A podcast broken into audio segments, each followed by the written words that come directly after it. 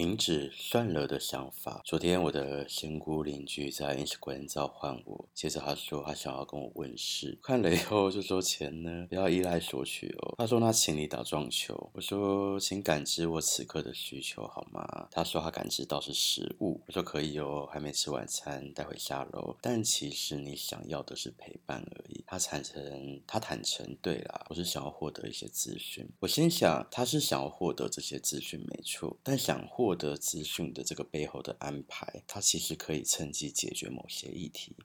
于是我就顺道带我的秘书和朋友去帮他处理了。整个过程很欢乐哦，我们也妥善处理完他所有的议题。在这个时候，他的二邻居来打扰他了。那我中间就说，我其实不管在哪个国家。总是很容易跟邻居拥有友善的关系。那么他的二邻居当然也就还是我的邻居嘛。我就说那个邻居从来不会打扰我。他就说对啊，你们之前常常在这里办活动，那他之前不爽，然后是从来不敢找你，他都找可能来这里一些。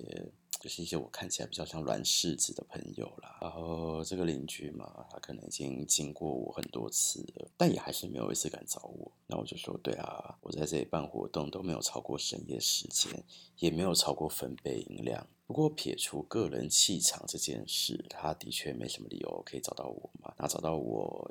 嗯，他也不敢跟我讲什么。不过我想说的是，这个人他不会出现在我的剧本中，其实是因为我没有那样的议题，我不需要经历你的课题。邻居就说，相反的，他不管到哪里都会遇到这种邻居，他已经遇到好几次。我说是啊，那你觉察在你的剧本里出现这种恶邻居，而且不管你搬到哪里都会出现这种人，是为什么？邻居说，每一次恶邻居都会占用他店门口的车位。后来邻居都会觉得说算了，那如果店里没开的话，就给他停吧。可是有时候他又觉得下货还是会挡到啊，可是他又心想算了，让哥哥跟嫂嫂的名声好一点，因为他哥哥跟嫂嫂也在用这家店。我说，所以重点是什么？你还没有觉察到吗？邻居说，嗯，他说他感知重点是不相信自己，是自己一直允许这样子的人踩在自己的底线上。我说对啊。你就是自己骗自己，你一直都不敢为自己发声啊！你还推给哥跟嫂、哥哥跟嫂嫂，你骗自己说是为了哥哥跟嫂嫂的名声，所以呢，所以你就不去维护自己的权益了。每当你有算了的想法，那就是一种匮乏，有匮乏的不是爱，只会压抑，你某一天就会爆炸。或许不是因为这次的恶邻居爆炸，或许是在你遇到一百个恶邻居之后才爆炸。那那一刻你就无从收尾了。不是说一定要跟这个邻居吵架，关于他打扰你或是占用车位这件事，处理的方法有千百种。但没有一种你执行过，你甚至连对恶邻居表示都没有，你只是压抑在自己心中。对于这样子的人啊，你一旦退让，他就会渗透你的底线，而你的底线一直退让到最后，你将是没有任何界限的人。简单来说，你就是活该被欺负。你或许也可以选择真正的宽容啊，毫不在乎。可是如今你会提到这件事情，就代表你超级在意，而你最该在意的是你的心。不是那个恶邻居，那到底为什么你一直不敢为自己争取权益呢？邻居思索片刻，笑着说：“从今天起，我会相信自己。从今天起，我会勇敢表达。”那在聊天的过程，还有提到说很喜欢我的 podcast 吗？很喜欢听每一则，但是我最近有发一个上一则关于虚假的认同感的则，他说他不知道为什么那一则听不下去，我就大笑说：“你是不是很喜欢听我第一个系列的催眠讲师？”好，对啊。我说你还不知道你有多不要脸吗？就不要听啊！有人拿刀架着你听吗？而且你有给我钱吗？你获得那么多免费的资讯，你爱听又爱叫，你知道我在说什么吗？那因为我们很常相处，所以他就笑出来说他知道了。其实认同感这个议题很深的一点就是否定自己的课，认同感哦跟否定自己这点是有很大的连接。我说上一集我前面就说过了啊。就是我上一集嘛，我前面介绍就说这一集会很适合心智上尚未接纳我更正，这一集会很适合心智上已经准备好接纳自己不足，并愿意提升的人。我们会讲到关于认同感的议题。如果对于自己认知尚未接受自己，或是你还没有准备好承认自己不足的人，请你立刻按上一页，请立刻按上一页，就不要听这一则了。对于留下来的人，我之所以这么说，是因为尚未接纳自己不足的人还在超级爱逃拍的阶段哦。我就跟邻居讲说，不是已经提醒你，你不到这个阶段就别听这个系列了吗？爱听还吵，然后还得继续笑。他后面就表示感恩，然后就是请我、我的助理还有我的朋友们。然后用餐，那我们后来就大家一起去解决他的各种议题。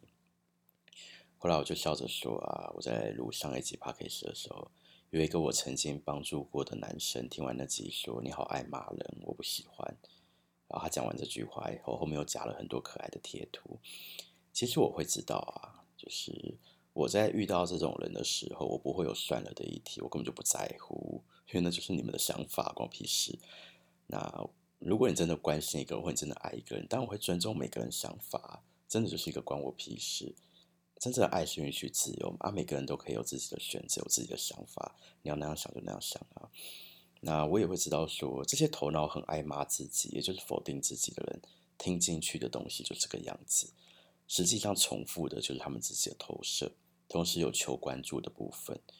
而且说这句话的朋友其实也是我帮助过的人。那。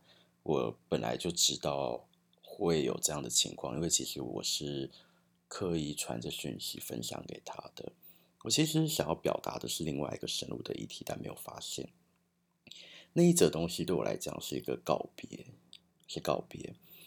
呃，要能帮助别人的东西，都是自己必须经历过的。你要能解决别人的这个苦难的议题，你就得经历这个苦难的议题。就像我录了。慈母多败儿病症的治疗方式，就意味着我曾经也有这个情况，但也像我现在的状态一样，这些课题都已经过了。所以，除了分享认同感议题怎么解决以外，同时我所谓的告别，就是我想对一直对我索取或依赖我的人，或者是一直想要被别人救却不自救的人告别。那那就是我分享给大家的。应该说那种索取者最后的礼物了，嗯，算礼物啊，就那些索取者一直来对我是伤害，但我到底为什么要帮？就是某种程度我还是爱护这些人，可是我要爱护我自己，而且我要守护我周围的人，我不会再允许这种人来到我的生命中了。那要得到，你就要付出嘛。这些人一直想要别人救而不自救，他其实就是一直把别人拖到他的地狱，拖到他的泥沼里。那么，其实还有一个深刻的告别是，我与过去一直无偿帮助人，搞得自己落魄不堪的自己道别了。耶，拜拜，see you。我没有 see you，就拜。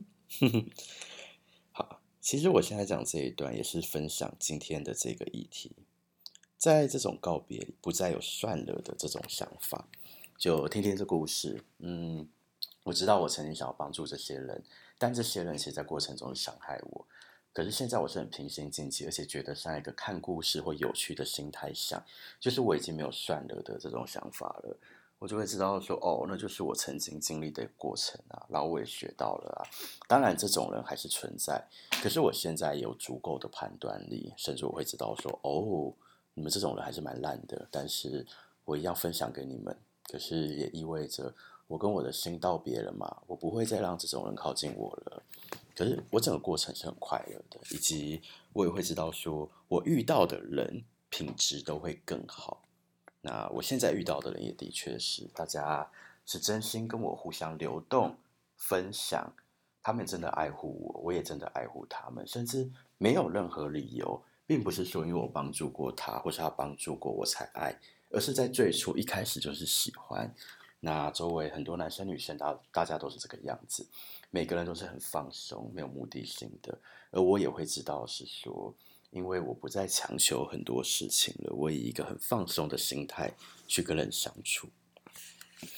好，那在这里分享的，再说一次哦，就是真的不要再有算了的这种想法，所有的算了啊，最终只会累积成满满的委屈感。人都只能靠自己改变。无论你读了多少书，遇见多少老师，经历任何风景，你真正的老师、真正的答案永远在你心中。所有的书啊、老师啊、风景，其实都是让你成为自己的老师。你必须为了你自己的原因去改变。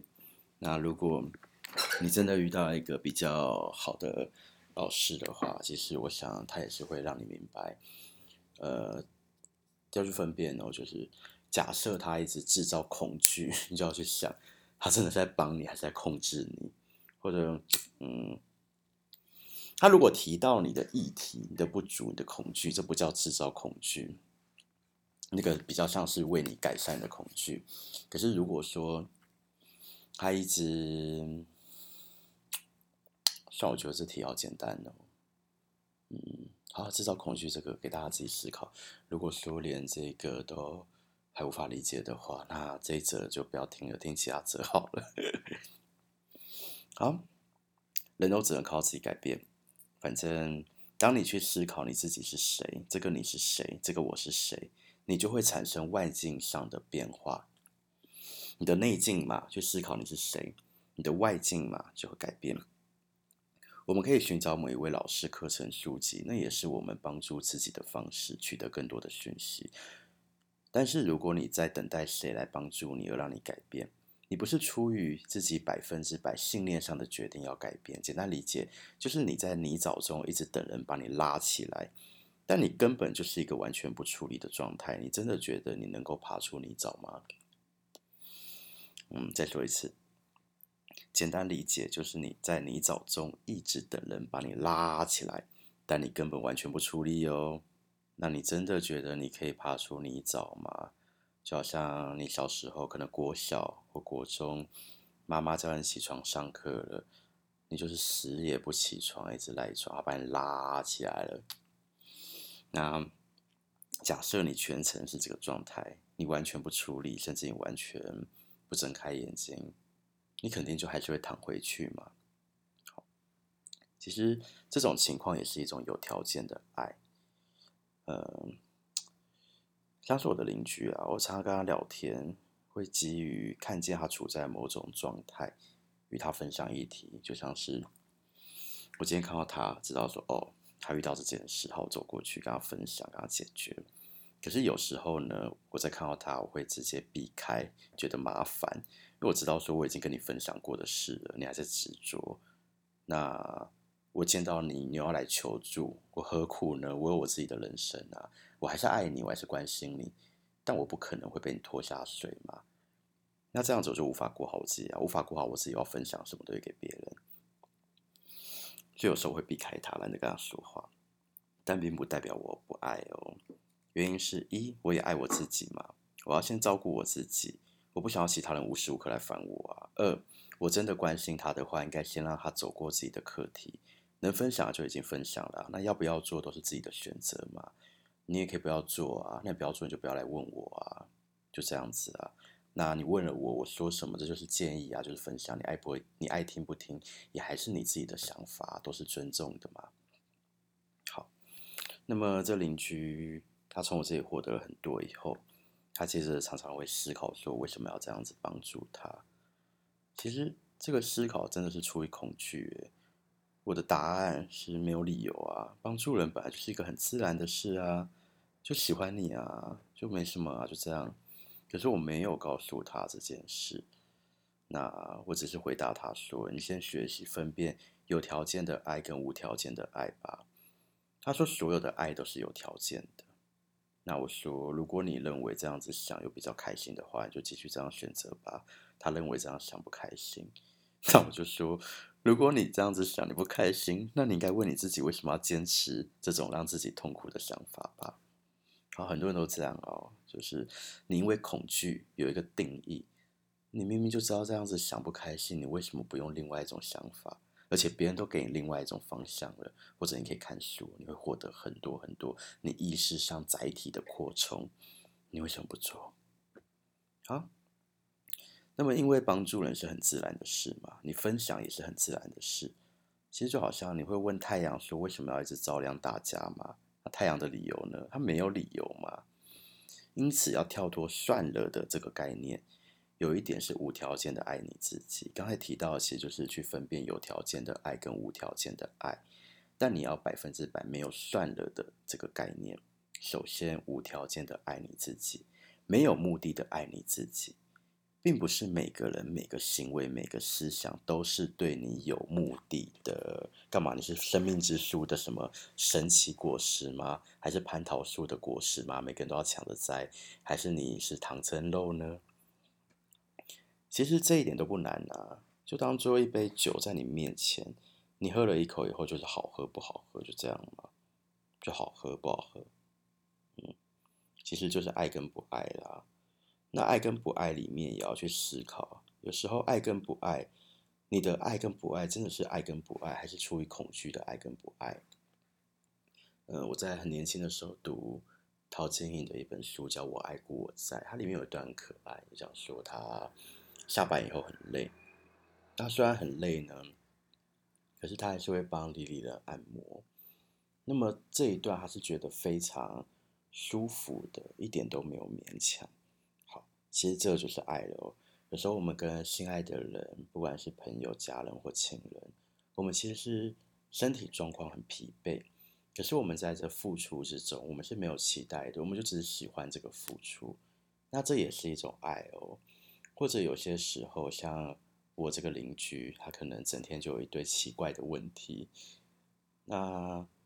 我在日常生活中，我去跟他分享这些，而且这些是我已知的答案，但这也是一种爱啊。我可能知道说，哦，他就是这，他就是有这些状态，那我可以分享，我就分享，没有任何的原因，然后也不会觉得说这个会打扰到。那如果我觉得会打扰到的话，我就会离开。像有时候，呃，我给他一个简单的作业。他做那些作业，他也分享，他过得越来越好，然后越来越有自信。可是有些时候，他又会坦诚说，他很逃避这些作业。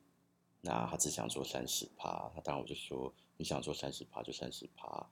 那给你方法，你自己也知道。他说他知道，他觉得他自己就是逃避。然后他这样子继续下去，他只会再进入之前的状态。我说，那你到底想问什么？讨拍吗？哼，好。有条件的爱都是通过算计选择的，很多时候心里都会有算了的这个想法，必须一直深入自己内在的恐惧，去问你自己说：你到底在怕什么？你是怕别人拒绝你吗？怕争执吗？怕不被认可吗？怕你自己才是错误的那一个吗？如果你真的有那么多害怕的话，你为什么不去跟对方讨论呢？他们都不是你肚子里的蛔虫啊！如果你不讲，那别人又怎么会知道呢？假设朋友对于你的意见是不懂得尊重你的，那又怎么样？这样子的朋友你还要吗？你作为一个关系者，或者作为任何一个人，尊重彼此就是一个很自然的事情吗？会不会有很多时候你的不快乐是因为你把事情看得太严肃了呢？再一个例子是，呃，我之前认识一个人，他是一个 gay，那么他的烦恼是他每一次回乡下。他的家人就要去逼他相亲，那他说还有跟他爸沟通过了，不要再让他相亲这件事。可是我的感受就是他根本就没沟通过，我就问他，你怎么沟通的？他说他沟通的方式就是他每一次跟女生去餐厅的时候，他就会摆臭脸，然后完全不吃饭。女生跟他讲话的时候，他就会撇旁边也不讲话。那回到家的时候，他会表示给他爸知道，我说你的沟通到底怎么了？他说他就会摔门啊，然后叫他爸不要烦他。我说这个不叫做沟通，沟通是双向的。首先第一点，跟你去相亲的女生也很可怜吧？首先她可能对你或是对人有一个期待感，他可能有个憧憬，当然期待是他个人的课题。可是我们没有必要这样子去伤害一个陌生人啊，以礼相待不好吗？你也可以选择说，这是我爸爸今天让我来的，那呃，爸爸请吃这顿饭，我们就一起吃完。可是我没有想要相亲这件事情，等等的，或是你可以说，呃，我有其他喜欢的选择了，就是都没有必要让女女方难堪呐、另外就是回到家。呃，你表示你的不满给家人，那不叫沟通。沟通是双向的，是去告知你自己的想法。那别人愿不愿意接受，那是另外一回事。可重点是你得先告知。有一本书叫《当鞋子合脚时》，里面说过，你从来没有完全的笑，你从来没有完全的哭，你从来没有完全的怒，你从来没有完全的恨，你从来没有完全的爱。没有一件事是做的完全的，一切都没有完成，没有一件事是完全的。它缠绕着，于是你脑子里总有那么多事情。那就是为什么你如此不自在，你永远不会有到了家里的感觉。在《般若心经》里也曾说，第一个爱的就是爱你自己，然后其他的爱才会随之而来。现在要讲的，你要消除你每一次算了的这个想法。这里用《当鞋子合脚时》跟《般若心经》这两本书，想说的是，先让自己的小我消融，也就是每一次产生的那些算了，你得分辨。这个算了，真的是出于爱吗？还是恐惧？其实我们都知道，百分之百都是恐惧了。小我时常伴随很多恐惧。假设这些恐惧都拿掉，那么你就可以理解何谓爱，因为那些东西本来就在，你就可以理解何谓爱哦，因为那些东西本来就帅，本来就在。那刚才讲到昨天，呃，帮邻居处理议题嘛。那我想训练我其中一个助理，很可爱，就是我知道说这个邻居的议题跟我助理会有共同的议题，那我这个助理他在帮助人的过程中也会帮助到自己，然后跟我想的一样，就是 这个助理帮助邻居，邻等邻居杀个案嘛，后来变成邻居杀的智商师，然后他最后就哭了，那之后他就说。我就是烂呐、啊，我就是笨呐、啊，我智障啊，我就是不会啊，我坦诚承认我不会啊。好，其实接纳自己不足还有一点，他可以做到坦诚自己就是不懂，这样很好。可是他没有真的坦诚啊，他只是算了啊。我承认我就是烂，然后呢，没有然后了。那其实你真的接纳自己不足是。你看见自己不足的地方，你是会提升或改变的。当然，不足的地方你也可以不提升、不改变。可是重点是，那个东西不是你真正向往的。那以这助理来讲，他真的向往他这一点，就是他跟邻居共同这个议题，他可以获到提升跟改变。他有机会了，然后他却只做到坦诚自己烂，然后就停了，就不愿意改变，就在旁边哭。那当然，后来我就跟朋友们和邻居去聊天，就等待这个助理。那之后差不多一两个小时后吧，这助理真做了，然后又去重新开始去进行这一切。最后这个助理他也解决他的议题了啦，就是所以最后就是皆大欢喜，还不错。所以在这里讲算了，就是呃，我们一直讲接纳自己的不足，可是有很多人。接纳自己的不足，却不愿意改变，那个就不叫做接纳自己不足了。就是要活得坦率，就好像我可能某些语言啊，我知道说哦，我就是不会，但我目前没有那兴趣，那我 OK。可是如果非常非常有兴趣，我真的很渴望做好这件事，但我还是做不好，我就继续做啊。我不要把那个恐惧。放大，而是我进入这个恐惧去看，哦，我哪里还不够好啊？算了，这件事情啊，有些时候就像你买了一个包裹在家里，外面有很多保丽绒球，你不拿掉保丽绒球，你就看不到里面的东西。你看不到不代表不存在。你买了一个包裹在家里，外面有很多保丽绒球，也可以理解成这些保丽绒球就像你的恐惧，这些恐惧造成你对人的定义，造成你委屈感的算了。造成你的爱是有条件或手段的，而真正里面的商品，就像你内在无条件的爱，本来就是在里面的东西。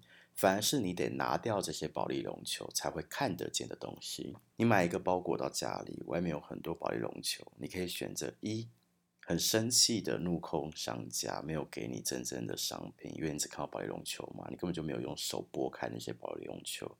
这种类型就是不愿意执行改变。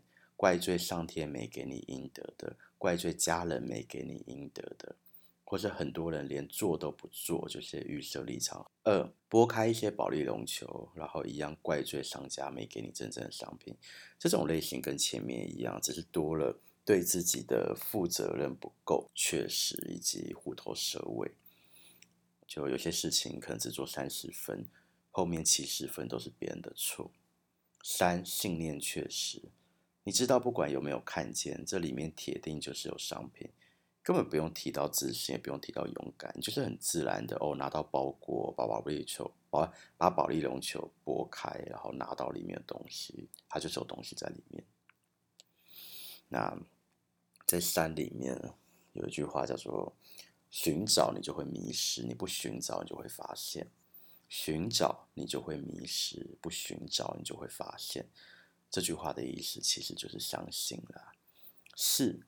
一样是信念确实，但是商品送错了，你内心不满又觉得算了，这种情况其实就是要检视自己，你是真的不在乎，还是有走心的成分在？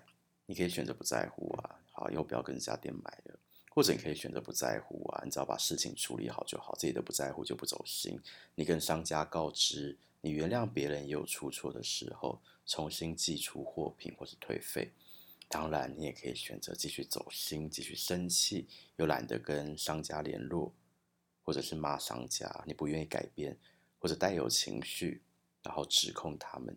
当然，后面如果你选择这样子的体验，这样子的感受，这些感受你要记得都是你自己的选择，一切唯心造。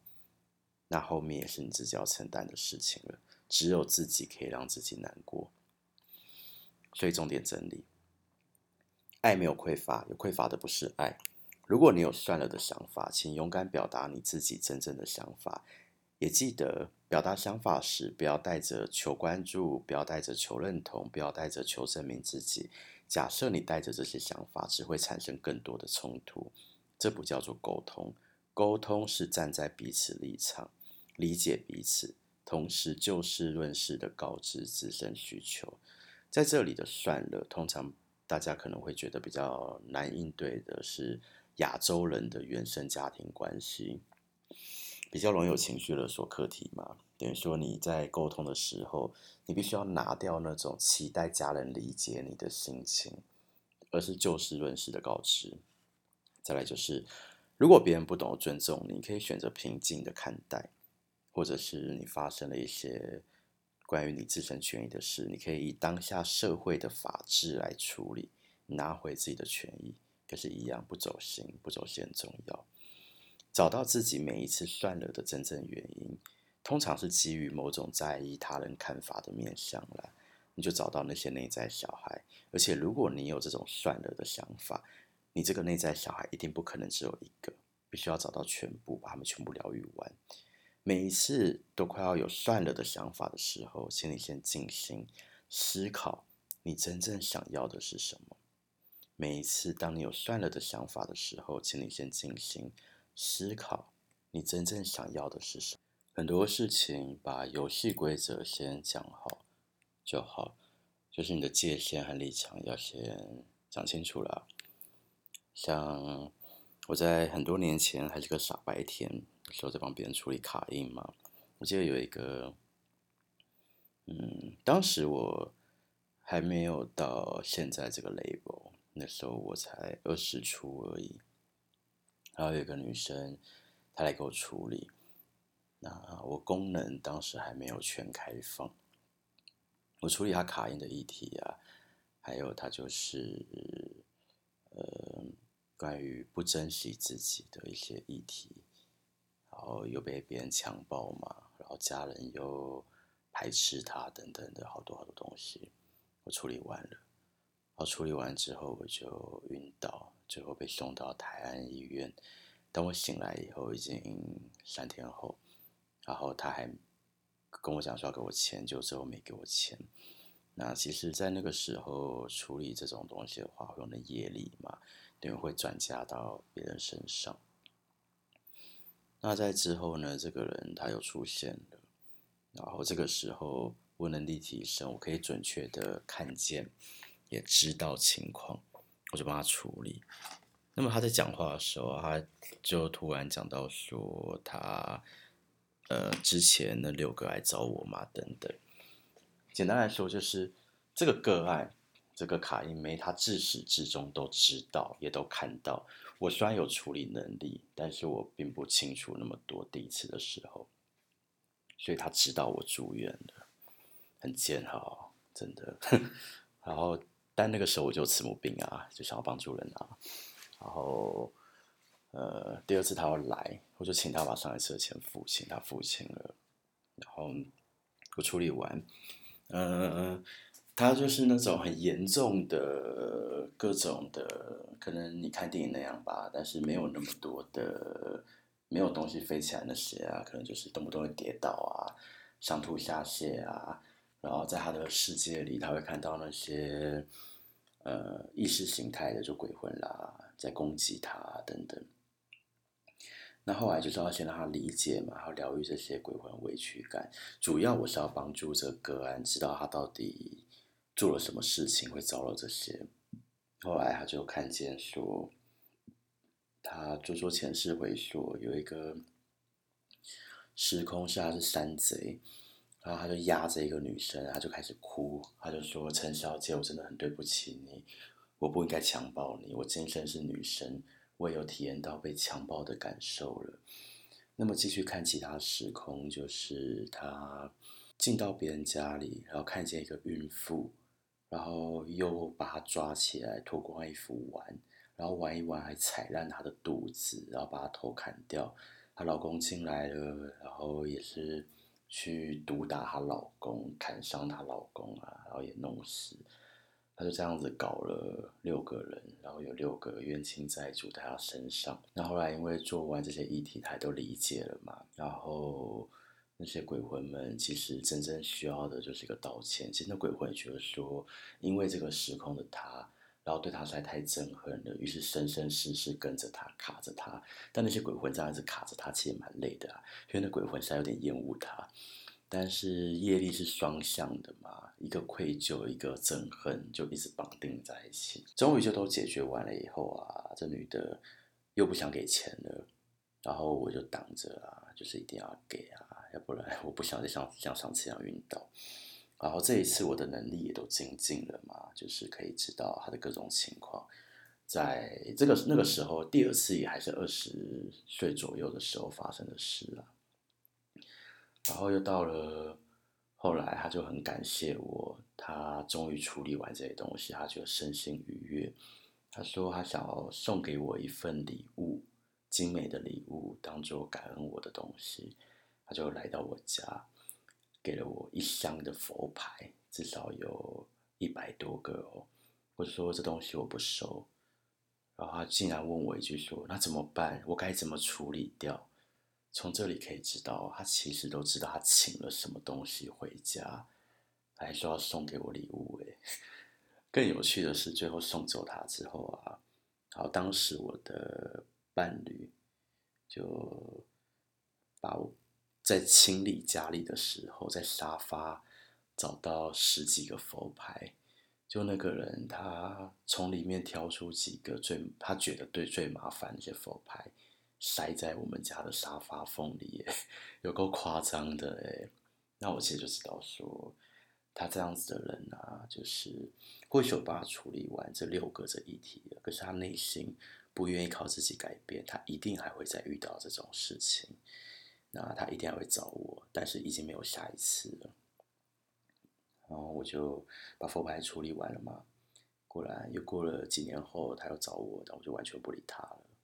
可是我是一个不走心的态度，然后就觉得说，那就是一个我这两个经验都是我二十岁左右的一个美好经验。其实就学会一个判断力。那在之后啊，我就会知道说，我每一次遇见这种人的话，我该如何面对，该如何处理。还有有些东西，我可能一开始合约就会打好了，其实就很实际嘛。游戏规则讲好，合约拟好，就这样啊。或是有些时候，你可能会遇到一种麻烦。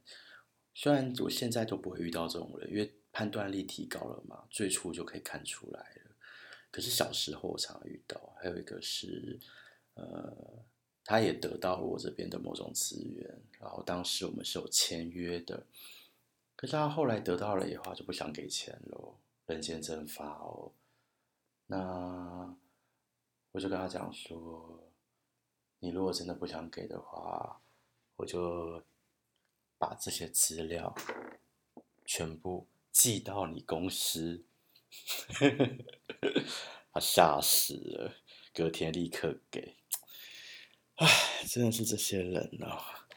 但我只能说，发生在我的剧本里，就是我当时要学的事情了。好，反正我当然我没有记啊，但他是一个大公司的人嘛。然后他当时其实是有很多嫉妒课题啊，故意搞这些有的没的，我都知道。分享的故事其实就是说，有些东西你自己如果做的话，你就做了。可是更好是一开始要判断力。